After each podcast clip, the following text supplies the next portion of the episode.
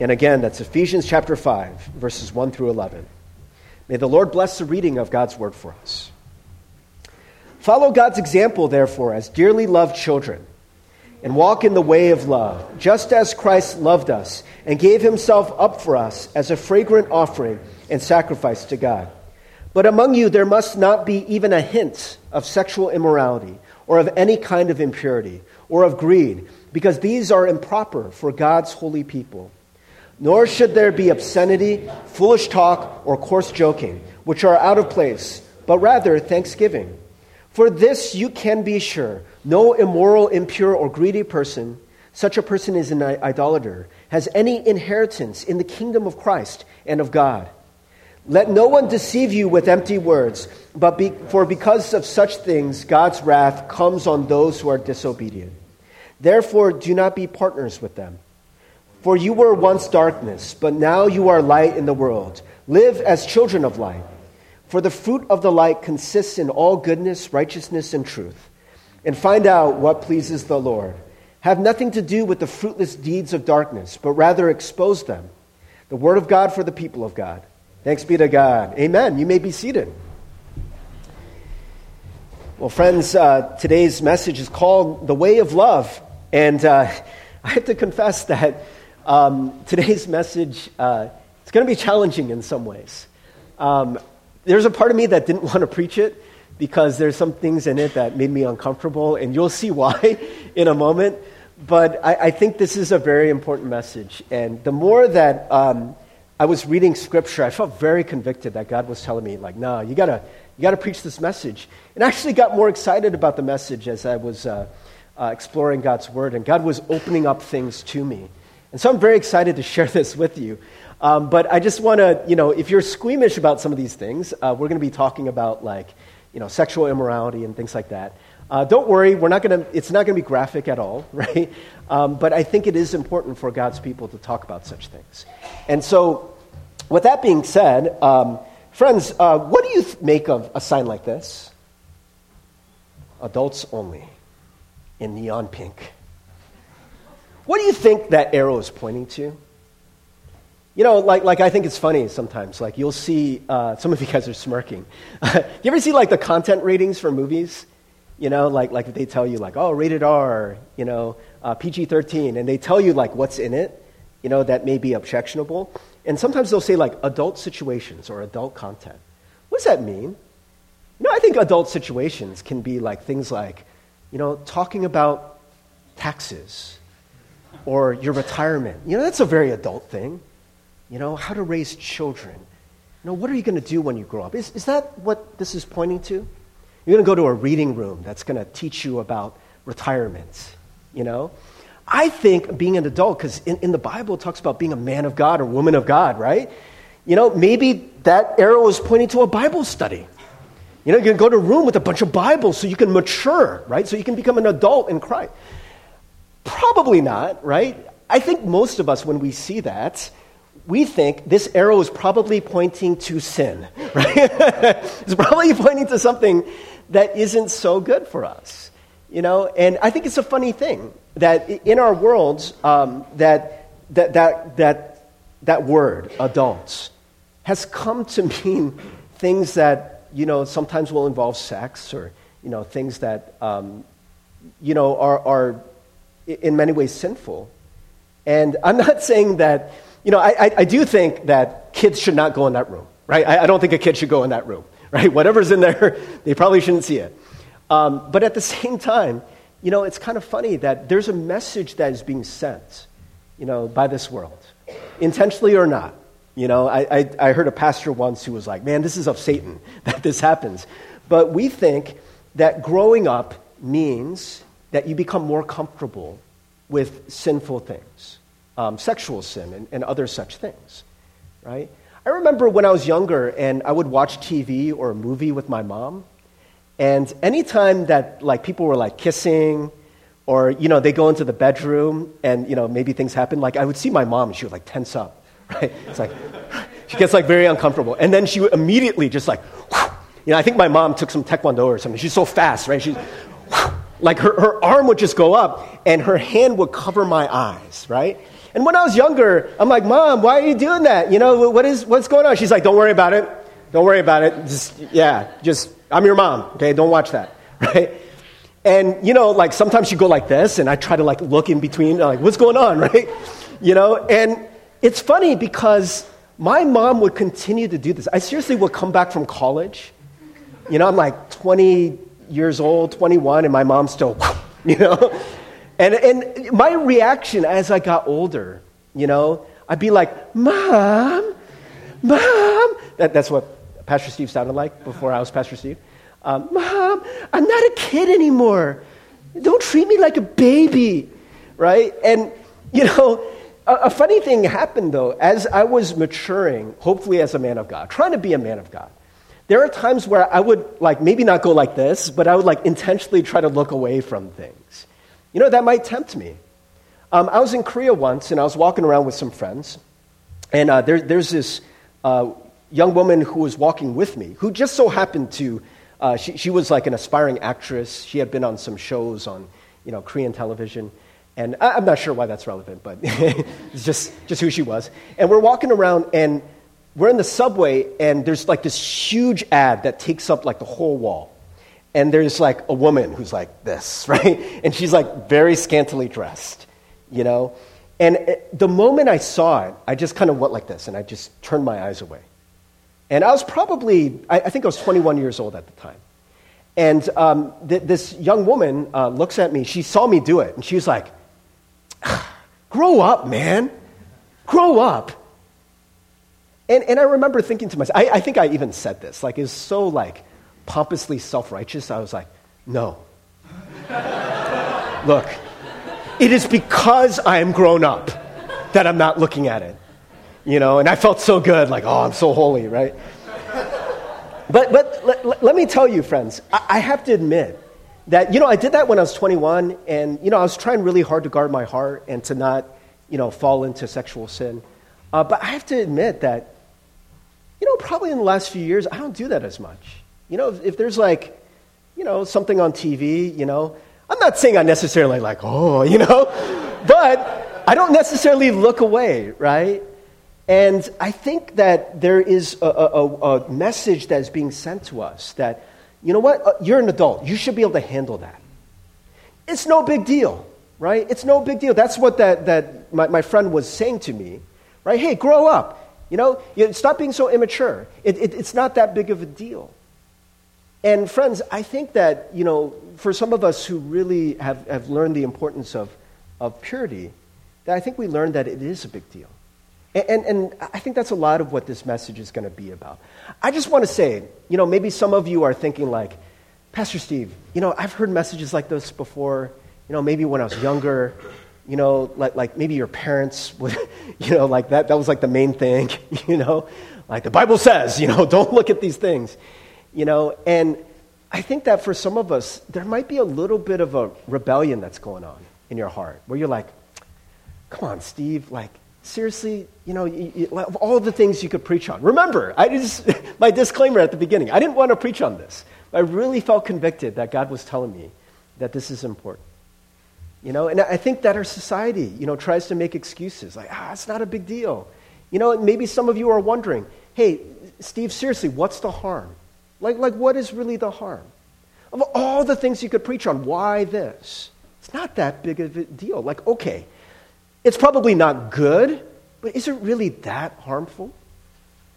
Friends, um, I, I, want to try to convince you through Scripture that it is a big deal. And, and I, I want you to keep an open mind. And I want to promise you that this message is not going to be simply, hey, the Bible said don't do it, so don't do it, right? That's not going to be this message. But I want you to see God's heart. Remember what this whole sermon series is about. Maybe it's hard to remember because we're on part 10. It's very ironic.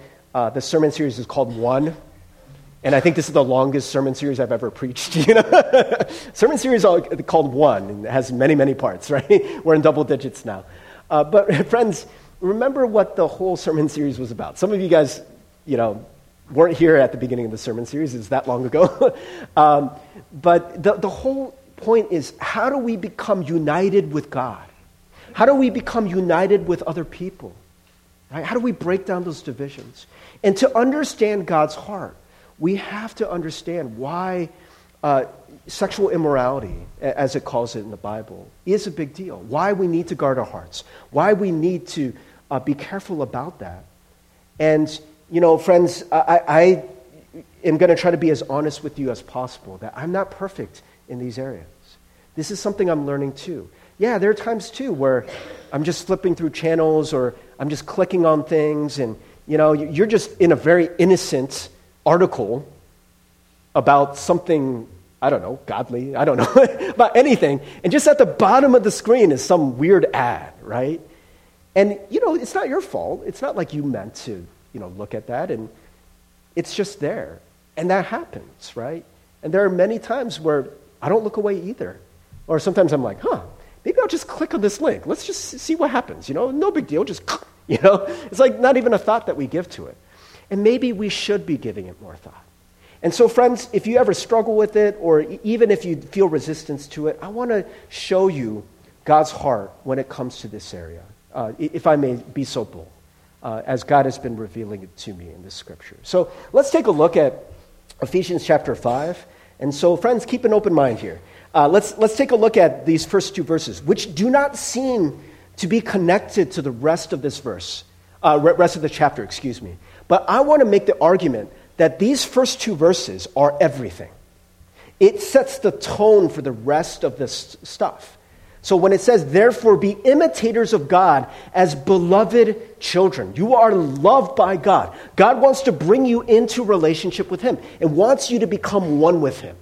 And He wants you to learn how to do that with other people and to do that with Him, right? And then it says, and walk in love. In the NIV, it says, walk in the way of love. And the message uh, is titled, The Way of Love. And walk in love as Christ loved us and gave himself up for us, a fragrant offering and sacrifice to God. And friends, I mean, you could preach a whole uh, sermon just on this verse. This idea that um, we are meant to walk in love because Christ himself loved us. He gave himself up for us. He sacrificed everything for what? So that we could live, right? For our benefit, for, for, for our uh, all of that he sacrificed for us. And so, friends, we need to keep that in mind. And so you see in verse 3 but sexual immorality and all impurity or covetousness must not even be named among you, as is proper among saints.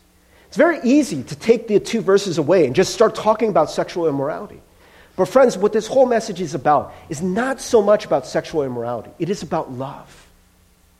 And it is about how this is a perversion of love. It is not the way that we are supposed to be loving people, right? And so, uh, you know, sexual immorality and all impurity or covetousness.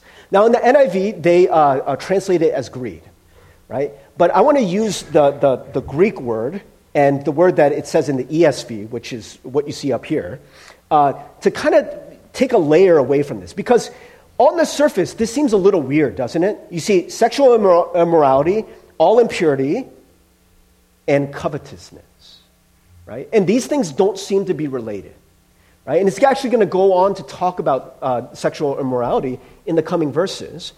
But why is greed kind of thrown in there, or covetousness? Friends, I think that this is purposeful, and I think we need to understand covetousness and its role in the Bible right? Um, so I do think these things are related, and this is going to be the key to helping us understand how all of this is related to love, okay?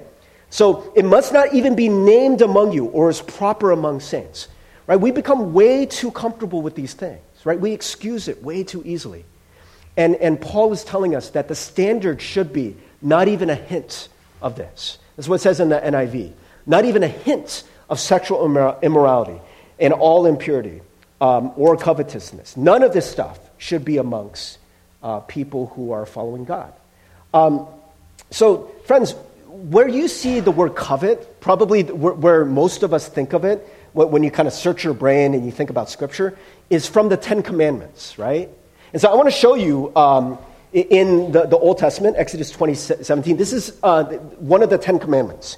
You shall not covet your neighbor's house. You shall not covet your neighbor's wife, or his male servant, or his female servant, or his ox, or his donkey, or anything that is your neighbor. So, what is the word covet mean?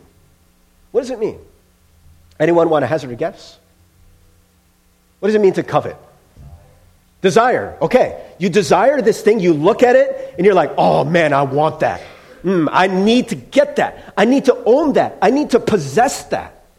Right? And so take a look at how it appears in the Ten Commandments. You got a house, right? An object, a thing. Just, you know, it's like bricks, or back then, I, I don't know what they used, wood, you know? Like maybe there's a really fancy, like wood, you know, Old Testament house, you know, like, man, you got the best shack in all the desert. This beautiful shack, right? Like, oh man, your shack is so much bigger. You, you use better wood or something, you know? So you look at that and you want it. But it also says, you shall not covet your neighbor's wife. You look at their wife and you say, I want that. I want to possess that. And, or his male servant, or his female servant, or his ox, or his donkey, or anything that is your neighbor's. And friends, isn't it kind of weird? But, I mean, I think we understand this. That we have objects, things, just material things like houses, and, you, you know, you've got livestock, and just material goods alongside people. And people look at that and they say, I want that. I want to own that. I want to possess that. And friends, I think that that is what happens with a lot of sexual immorality is that we are not looking at people as children of God, but we are looking as things to, to, to possess, as objects. Objects for our satisfaction. We, we say, I want that. I want to have that. I want to own that. And friends, I want to show you um, this is Dallas Willard's definition of love. And just compare that to coveting something. Compare that to the way that a lot of us may approach things like sex and I think it's very interesting. Um, Dallas Willard says, Love is not desire. That's what some of us think, right? You see something and you want it, and you say, Oh, I love that. Mm, I love that car. Look at how, how nice that car looks, how fast that car is going to drive. Mm, I love that. Uh, he uses the example, example of chocolate cake, right? Um, so, love is not desire. What love is, it, it means to will the good of others to want the benefit of others.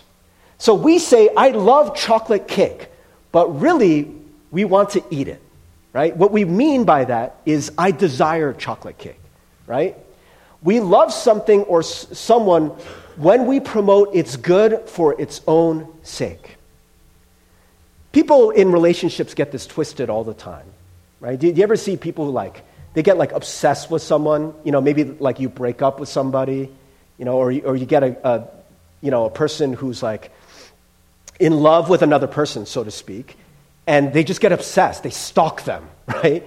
And they're like, oh, I can't live without them. I love them. I love them. I, I know they have a restraining order against me. You know, I know they feel threatened by my physical presence, but I love them. I love them. And Dallas Willard is saying, no, you don't. You don't love them. You desire them. If you love them, you would want their benefit. And they're telling you very clearly by all the police reports, right? That is not in my benefit for you to stalk me like this. I don't want to be yours, right? But we approach love that way. We get confused. We say, I want to possess that thing because I love it. But if we loved it truly, even if you didn't get any benefit out of it, even if you didn't get to enjoy a relationship with that person, but in their best interest was simply to let them go, to not be in a relationship with them? You know, or if even like th- there was like someone better, right? If you really love them, you would say, hey, go be with that better, better person, you know? Or go, you know, just be free from me. Even if I get no benefit, I would want the good for you. That's love, friends. Right? Look at the way that Jesus loved us completely sacrificial. He gave up his life for people that weren't going to benefit him, Right? There were people who were mocking him. There are people who were spitting on him. People who were trolling him there on the cross. And he's just loving them. He's like, I'm dying for you. There's no benefit I'm getting from it. I'm not doing it so I can possess you. I'm doing it for your well being. That's what love is, friends. And so we see again, um, let's go back. Uh, so it says, uh, now it's trying to give us examples of sexual immorality, impurity, and covetousness. It says, Let there be no filthiness, nor foolish talk, nor crude joking, which are out of place, but instead let there be thanksgiving. For you may be sure of this, that everyone who is sexually immoral or impure or who is covetous, that is, an idolater, has no inheritance in the kingdom of Christ and God. Let's take a look at verse 5 first, because it's a more provocative one, right? Friends, remember, we said that it is a big deal. We treat these things like it's no big deal. We joke around, you know, we, we make crude jokes all the time. You know, um, we may look at things all the time and say, what's the big deal? You know, I'm just appreciating God's creation. You know, creation appreciation. It's a beautiful woman or beautiful guy or whatever, you know? And what is the big deal? And friends, in verse 5, we're starting to understand how big a deal it is. For you may be sure of this, strong language here, that everyone who is sexually immoral or impure, or again, there's that word, who is covetous, that is an idolater. Right? Friends, do you ever feel like you need to have something? Like, oh, I need to have this or I'm going to die. I need to have it. I just need it so much. That's idolatry. Right? That's what coveting does, is that we make that thing, in many ways, our God, the thing we worship, the thing that we want most of all. I need to possess it. I just want it so much. And when we treat people that way, it says that we have no inheritance in the kingdom of Christ and God. Now, why, friends? I want to get past just a simple black and white understanding of this, where we may just look at this and say, oh, it's a punishment. You know what? If you're sexually immoral, God is going to kick you out of the kingdom of God. Friends, I think that's a little too simplistic. And I think we know enough about the heart of God. I mean, seriously, read all of Ephesians and read about how it says that for by grace we have been saved, right? Not by our works, right? Read about all the things that Paul says about sin, how our sin does not separate us from God. So I don't think Paul is saying that this is a punishment, that God is mad at you for being sexually immoral, so then he's going to kick you out of the kingdom of God. But I think what he's saying is that for you to truly be in the kingdom of God, there is something about immorality, sexual immorality, and covetousness that is incompatible with what the kingdom is about. You can be sure of this. You have no share in the kingdom of God if you have this kind of attitude and heart and practice. And the reason why is because what the kingdom of God is, not what it isn't. What is the kingdom of God? It is a place where Jesus fully reigns as king. Things are the way God wants it to be. And God is in full, complete relationship with us. In other words, in other words, friends, the kingdom of God is a place where we are fully loved by God and we're able to fully love God back and other people. It is a place where we become one. Where we become one. We're just fully able to love other people. Love them as they are. As these children of God who are precious in God's sight.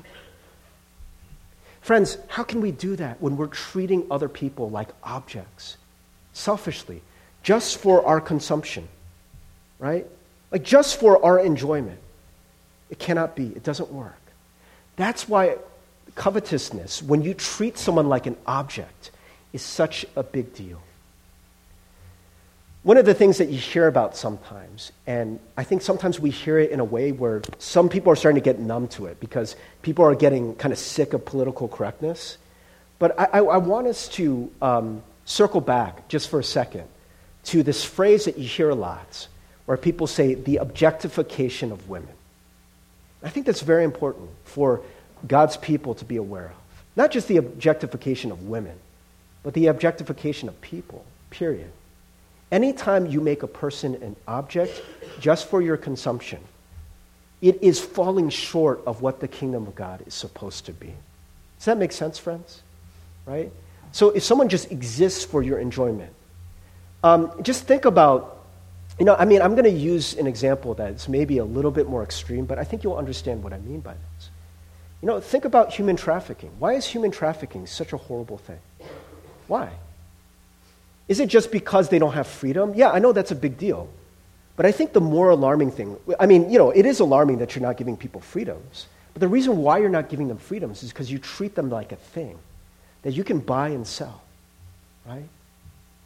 Uh, I think I read some statistic, and I could be wrong on this because I'm not an expert, but I think most um, human trafficking cases nowadays are some form of prostitution, of some form of sex slavery, right? And I don't think there's an accident there. But I think that that's what a lot of sexual immorality is, is when it's not an expression. I mean, friends, think about it. By the way, you, you know, God created sex, right? You, you guys know that. Sex is meant to be good. But it's meant to be enjoyed in a love relationship where people are mutually invested in the good of other people, right? You want the best for that other person, and your lives are physically being joined together, right? And you create life out of that. It's a beautiful thing. And friends, everything um, with sex is meant to be about love, right? Think about it, like what it, it, produces. It produces life. And, and uh, the parents in this room can tell you uh, having a kid is all about sacrifice and love, right?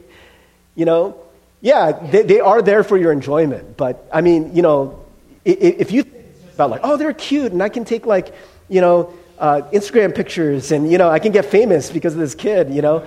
Friends, you're going to be sorely mistaken. It is mostly sacrifice, right? It is mostly just giving of yourself. That's what sex produces. It produces love sacrificially. That's what it's meant to do. And yet, in this world, for a lot of people, it just becomes this thing that exists for my enjoyment. And this is where I think God looks at that and say, this cannot be. Where you just look at it as like, hey, you know what? I'm going to get mine. I'm going to get my enjoyment, and I don't care about this other person. I don't care what happens to them. I don't care, um, you know, that they are a person. I'm just going to use them for my own sexual gratification. And the most extreme form of that is sexual slavery. And I think almost all of it, I hope all of us, please pray about this if you're, you know, if you're not bothered by this. But I think we all are. We look at that and we're like, that is wrong. That is evil. That cannot be. But friends, we can't have any hint of that. We can't have any hint of treating people like objects.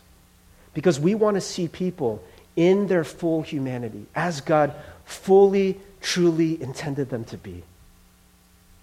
So that's why when we circle back and we look at the first verse, it may seem funny to you that the first example that, God, that, that uh, Paul uses in this passage uh, about sexual immorality is about our talk. Let there be no filthiness, nor foolish talk, nor crude joking, which are out of place, but instead let there be thanksgiving. And so, you know, we may th- joke around, you know, and think it's not a big deal. You know, the way that we talk about people, the way we talk about, um, you know, people that you find attractive. You know, um, the internet is full of these things. And I don't need to give you any examples because I think you guys know what I mean. When people talk about people and they just talk about them as if they are an object for their enjoyment, or as if, you know, they are just what they are on the outside. They're, they're just looks. You know, and we rate them and we, you know, joke about them as if they're not a child of God. And it starts there, friends. And, and, and, I think that even something as simple as that is something that, that you know, Paul is warning us. Hey, you got to be careful. Right? Not even a hint of this can exist for us who are meant to be in the kingdom of God. Now, I want to just do a real quick disclaimer, real quick. Uh, friends, uh, we are a ministry of grace, and I know we're not perfect in this. And I, I don't think that the fruit of this message should be that we just go around policing other people's words. Like, hey, don't talk like that. I, I, I don't want that to be the fruit of this. I want you to search your own heart and your own behaviors. And I think, like, like the kingdom of God, it always needs to start there, right? I think Jesus is very clear about this. You got to work through your own stuff before you start dealing with other people. So if this is an issue for you, then I don't think we have the moral right to go to another person and be like, hey, stop it, when you yourself are struggling with that, right? So I think we need to work on that stuff first. Now, if you um, are in a, a, like kind of discipling relationship or like you know a relationship where you guys really do uh, love one another and you're trying to help each other grow, then by all means, you know that person is giving you permission to rebuke them or speak into their life. That's a different story. But if that person hasn't given you permission, you don't know this person, you don't really know their struggle or their journey. Don't go around censoring other people's words. I don't think that's what this message is about. But I think in our own hearts, what are ways that we've gotten loose with our words? We've gotten loose about the way that we joke. And, and I think that, you know, Paul is very clear that we got to put a stop to that. That has no place in the kingdom of God. And then it says in verse 6 Let no one deceive you with empty words, for because of these things, the wrath of God comes upon the sons of disobedience. Um, I think that uh, there is a way that you know, when you think about, like, what does that mean? Deceive, like, like let, let no one deceive you with empty words. I think that when it comes to these areas, we have a lot of empty words that are meant to kind of make it okay. You know, like, like I was saying before, when people say, hey, it's no big deal, calm down. Like, seriously? Not a big deal, dude. You know, or, or how about this? I was just joking. Right? That, that's, that's a coverall for a lot of us. We say, I was just joking you know, and, and as if that's going to make it okay. But this is what I've learned about joking, is that we often use that as an excuse for the things that are really in our heart. But why did we say it in the first place? You know, there's some truth to it. And friends, let us not deceive ourselves with empty words like saying it's not a big deal or saying that we're just joking. And I'm going to do this in a blanket way. I have never personally rebuked anyone for this. But I know people in this ministry. Friends, I just, just bear with me for a second. This is going to be a little rough for some of you. I, I know some people in this ministry rate other people in our ministry. They give a list, a top five of people who are attractive. And I will never personally rebuke you for this unless you've given me permission to do so. Okay? But, friends, can, can I just ask you, please stop doing it? Stop doing it. That's not proper for the people of God. Let's not do that. I did that in middle school, I think. you know, like, hey, you know, let's give your top five of these girls. And, you know, I remember um, I was at a camp actually. Actually, I wasn't even in middle school. I was a sophomore, and we did this like like, you know, first day of camp. Uh, I was in a, a, cabin full of guys, and we're just scoping out the girls at the camp. We're supposed to be there for Jesus, but we're all like scoping out the girls, right? And, you know, one of the guys at night, you know, the counselor's like, go to bed, guys, go to bed. And as soon as he falls asleep, you know, we hear him snoring. We're like, all right, guys, who do you think is cute? All right? Who, who do you think is the most attractive, right? And so we ranked the girls and we gave a top five. And I remember there's this one girl that a lot of people were ranking high. And I had no idea who this girl was. I was like, oh, yeah, yeah, she's kind of cute. You know, actually, later, this person became like one of my best friends. And I look back on that and I'm thinking, like, Man, you had no idea who this girl is. You knew nothing about her, just her face, just her physical appearance. And actually, I mean, you know, just the, the layers and the complexities of who we are as human beings. This girl had been through a lot. She'd been through a lot in life. You know, she had a lot of struggles and a, a lot of depth. It's an amazing person, one of my best friends. But back then, I didn't see her like that. I just saw her as a face, as something for my own enjoyment. And even something as simple as that is not proper for the people of God. And so, yeah, friends, I mean, again, I'm not going to go around rebuking people for doing the top five thing, you know, but I want to ask you to stop it, please. In Jesus' name, please stop it. Okay? And, you know, we're not going to be perfect in these areas. And, and there's some people who maybe weren't here for this message or maybe disagree with me. No, that's fine, you know.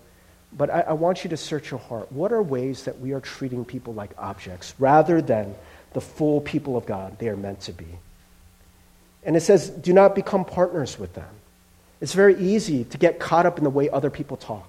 You're out there in the world, And I remember, um, you know, when I was kind of falling away from God a little bit, I was a part of a fraternity um, for a season. I, I, was a pledge, and I ended up, when I rededicated my life to Christ, I quit um, because I realized that I was being influenced by the people I was around. And one of the ways I was being influenced was by the way they talked. Know, I was just around the way they talked all the time that I started talking like them. You know, it's very easy for that to happen. But do not become partners with them. For at one time you were darkness, but now you are light in the Lord. Walk as children of light, for the fruit of light is found in all that is good and right and true. And try to discern what is pleasing to the Lord. Take no part in the unfruitful works of darkness, but instead expose them. Now, this is the part in the message that um, every time in, in my preparation, as I was soaking in the Word of God, God was kind of pushing me in this direction, and I kept resisting uh, because I was embarrassed and because I have shame.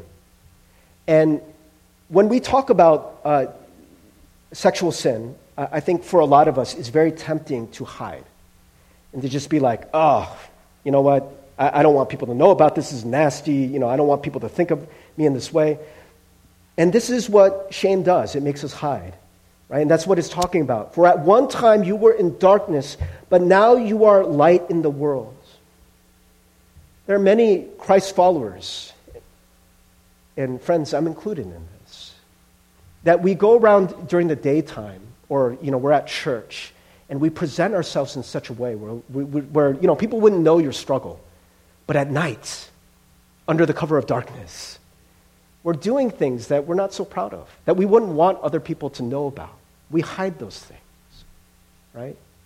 But, you know, Paul is very clear about this, and I think we know this in our heart. God knows what those things are.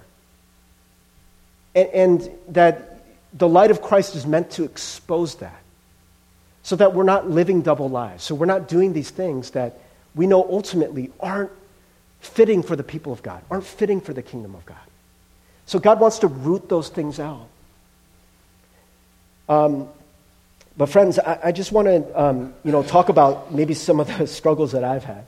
And this is the part where I just had resistance. I was like, oh, Pastor Steve, like there's junior high people in the, the, the congregation, and, you know, people look up to you. And, you know, if you confess this, like they're going to look at you different. And friends, those are lies from the enemy. And I, I just want to tell you, um, there's statistics out there. Um, over 80% of, of men, of, of you know, males, uh, have looked at pornography. And the other 20% are lying. No, I'm just kidding. just kidding. The other 20% don't have computers. No, I'm just kidding. um, you know, I actually am kind of encouraged by that statistic because there's 20% who aren't. You know, and, and uh, again, maybe they're lying. You know, 80% report that they do that. Uh, I, I think for women, it's something like 60%. You know, so it's still high. You know, and I'm not going to get up here and say that I'm one of the 20% that's never looked at pornography. It's not true. I was exposed to it in high school. And I remember the first time I saw it, it was like shocking, but, you know, I was drawn to it, you know. And once the internet came out and, you know, there was access to it all the time, I mean, oh my gosh, it's like, you know, especially if you start to get hooked on it, you know, and, and your body starts producing certain chemicals when you see it you know, the way I relate this struggle for a, a, a so for a person of God who's struggling with lust, um, struggling, struggling with sexual sin or pornography, you have a computer in your room. It's like having a drug dealer in the corner of your room all the time as a drug addict, right? And just telling that person, hey, you know what? Just be clean, just refuse it. But the drug dealer is just sitting there all the time, like, hey, man, I'm here. ever want to give in? You ever have a moment of weakness? I'm right here. No one has to know. No one has to know. And it's like the, the drug dealer is hidden, no one else sees him, but you do. And you always have access to that drug dealer. It's a serious struggle, it's a hard thing.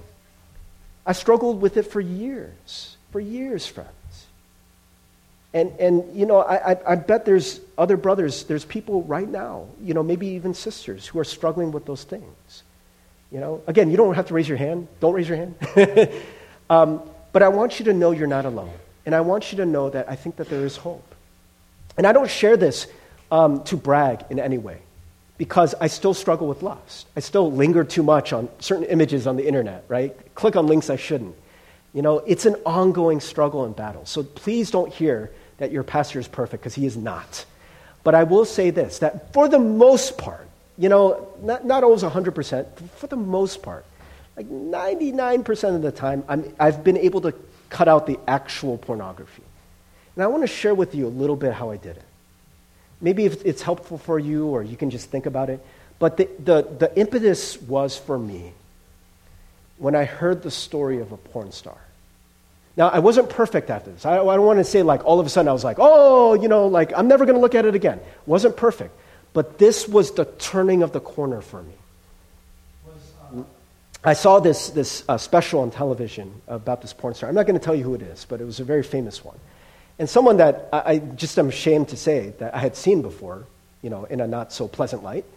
Um, and, uh, you know, so I had just seen this woman and just been like, oh, she's attractive and, you know, whatever, you know what whatever means. Uh, but, you know, uh, they were just telling the story of her life. And they were talking about how her mother died when she was very young. She was raised by a single father, and her father was never home. And she grew up in, in, in her high school. Um, she was bullied all the time. She hardly had any friends, she hardly got along with anyone. But then, you know, she started to blossom physically, and so some guy took interest in her. The guy was a, like, he was a sleazebag. And he got her in, um, into stripping, so she became a stripper. she lived in Nevada, so it was very easy to do. And um, eventually, um, her, I believe it was her boyfriend's uh, uh, stepfather, uh, they were out on a boat and um, he raped her. She actually was assaulted and raped multiple times. That she said, like, whenever you see me performing on screen, the only thought that's going through my head is how much I hate men. And I remember hearing that and, and, and, just hearing other people talk about this profession where we're like, oh, it looks like they're having so much fun. And, you know, like, oh, man, they're making so much money. That's their choice. And I remember hearing someone say that no one really chooses that profession. Like, like really, if they had like all the choices in the world, you know, but there is a large percentage of the people who are in this profession who are very, very broken, gone through abuse, they are human beings with a story and struggle. And just hearing that firsthand, I couldn't look at that person as a sexual object anymore. Because I saw that she's a daughter of God who's just very, very broken. You know, that humanizing element, I, I realized that this industry, the pornography industry, it's evil, friends. And I know that it may not seem like um, th- this thing that um, you know, like, hey, what's the harm? Everyone's doing it, you know? But, friends, I got to tell you that every time I'm clicking on one of those videos or clicking on one of those images, they get money. They're not doing it just for whatever, they're doing it for money, right? And so I'm participating in that. I'm making that happen, right? Even in just some small way. But as the scripture says, not even a hint. And, and I got to tell you, again, I sympathize with the struggle, friends. I really do. And I'm not saying it's going to be easy. And I'm not saying this so you shame yourself. Because I, just want to be real. If you have an addiction to pornography, and you hear this message and you're like, oh, yeah, they are human beings. And then you go home and you try to practice some of these things, or you just try to not do it, that some habits are going to kick in, and you're probably going to fail. And I just want to be honest about that. Again, it's like having a drug dealer in the corner of your room all the time. It's a hard struggle. But what I want to encourage you to do more and more is to not let yourself get away with it. Not convince yourself it's not a big deal. That's what this message is about, right? It's not to say that you're going to have not a hint of sexual immorality tomorrow just because you heard a sermon. But I'm trying to share with you that that is God's heart for you, and that is where we're going. And that's what the kingdom of God is supposed to be. So you're in process. You're not perfect. You're on a journey, right? But we should be moving to this place where we are able to fully love people, care about people, think about people with their full humanity in mind, wanting the very best for them, and not just using them for our own exploitation or enjoyment. That is not the way of the kingdom of God. And so, friends, you know, I, just want to just very quickly just suggest if you are struggling with this, I want to encourage you uh, to find some accountability. You know, share with somebody. You can share with me. I already shared with you that I've struggled with this in my life. There's, there's no way that, like, you're going to share with me and all of a sudden, this is what the deceiver does. Even you hear your pastor confessing that he struggled with pornography. But still, the moment before you, you come to share that with me, the, the enemy's going to whisper in your ear and say, he's going to judge you. Don't share with him, right? It's baloney. That is a lie from Satan. Rebuke Satan when that happens, okay? There's no way I'm going to judge you. I'm not going to look at you and think any less of you because I've been there too, friends, right? And, and that is the lie that keeps us in darkness, is that no one understands. People are going to judge you. People are going to think you're scum of the earth. Friends, that is not true because we are all broken sinners in the hands of a merciful God, right? So, some, some of you who maybe haven't struggled with this, some of you um, who are in middle school and, and you know, maybe you haven't struggled with this yet, I just want to encourage you to pursue your purity too. Please. You know, someone told me once that the best way to combat um, these problems, human trafficking, you know, all these big issues, is to disciple middle schoolers. I think there's a lot of truth to that. You know, that a lot of these pitfalls and addictions and sort of patterns of behavior that, that can be solved by not even going down that road. And so, friends, uh, I just want you to know you are not alone. But God is calling us to truly be the people of God. And I want to encourage you that through a lot of grace, and, and by the way, for me, like years of accountability. And, and again, I'm still not perfect, but God is working in my life. But to, you know, stop uh, looking at pornography, that it took years of accountability, much, much grace that God was pouring out in my life, right? It took a long time. It was not overnight. But I want you to know that there is hope. And we can get there. We can get to where God is leading us. That's God's heart for you. So I want to close this message simply with this. Um, we have this picture here. It just says, Love God, love people. Right? I just want to give you a, an image, a picture, friends, of what the people of God are supposed to be. Remember our definition of love. When you are able to want and will the best for someone else, the very best. In this world, so much brokenness is caused by people who do not treat each other that way.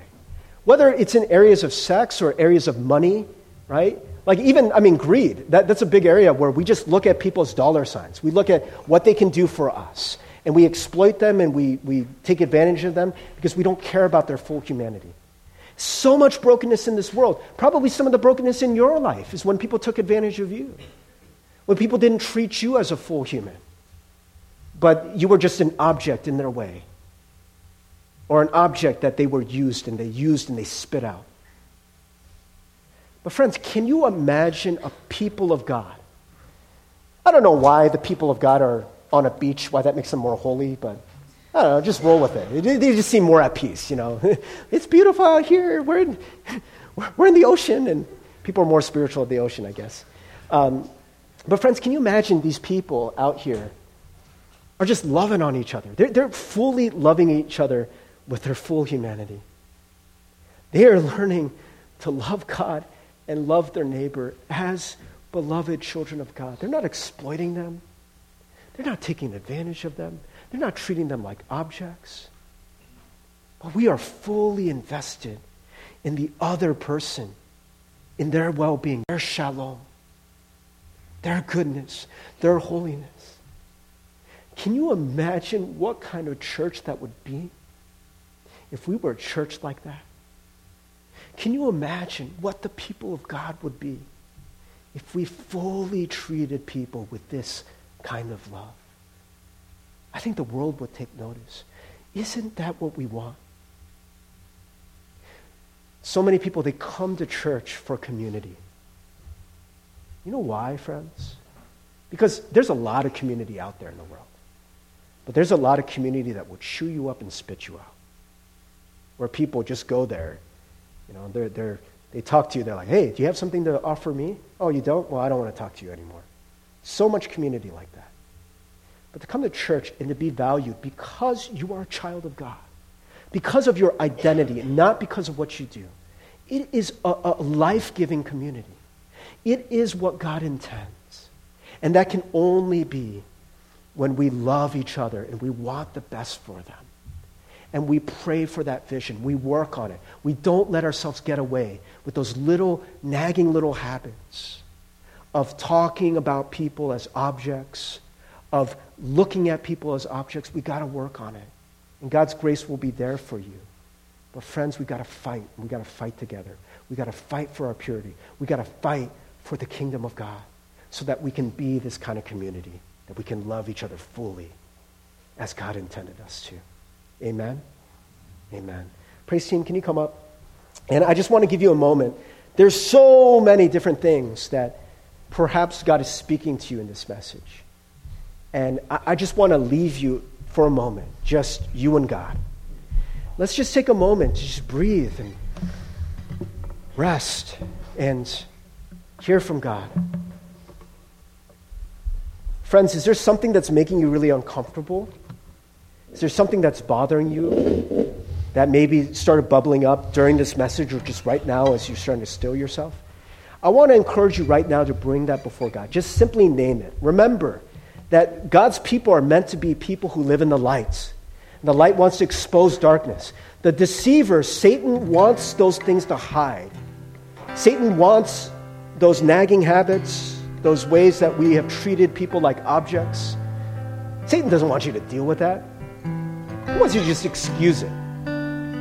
If there's tension, there's discomfort, friends, perhaps there is motion there too, where God is working, God is uncovering things in your heart and your life. Maybe there's you feel convicted, you need to confess sin. Friends, we are not perfect. There's not a single one of us that's perfect in this area, I guarantee you.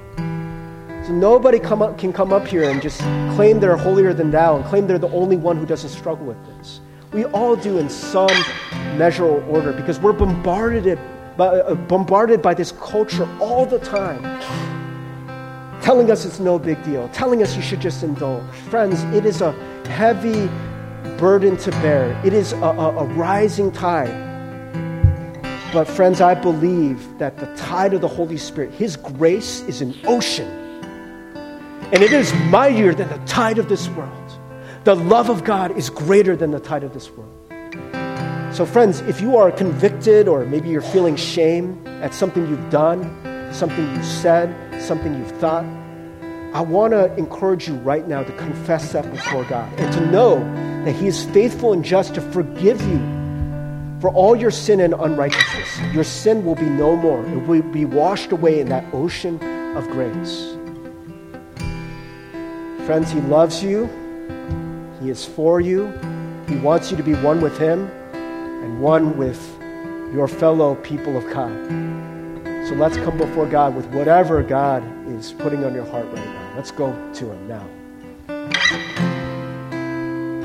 Jesus, thank you.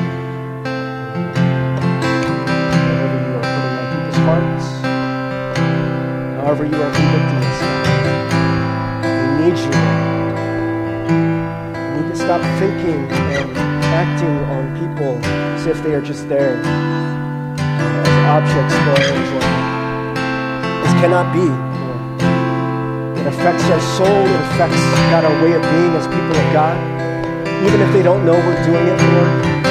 God, this cannot be for us. We need to learn to fully love people and see their full humanity. Jesus, teach us how to do that, God. Give us your grace for the ways that we fail, God the ways that we slip up, for the ways we've gotten lazy, for the ways we've gotten complacent, for the ways that we've listened to the, the lies of this world that told us it's no big deal, that told us that it's okay, that these things are permissible.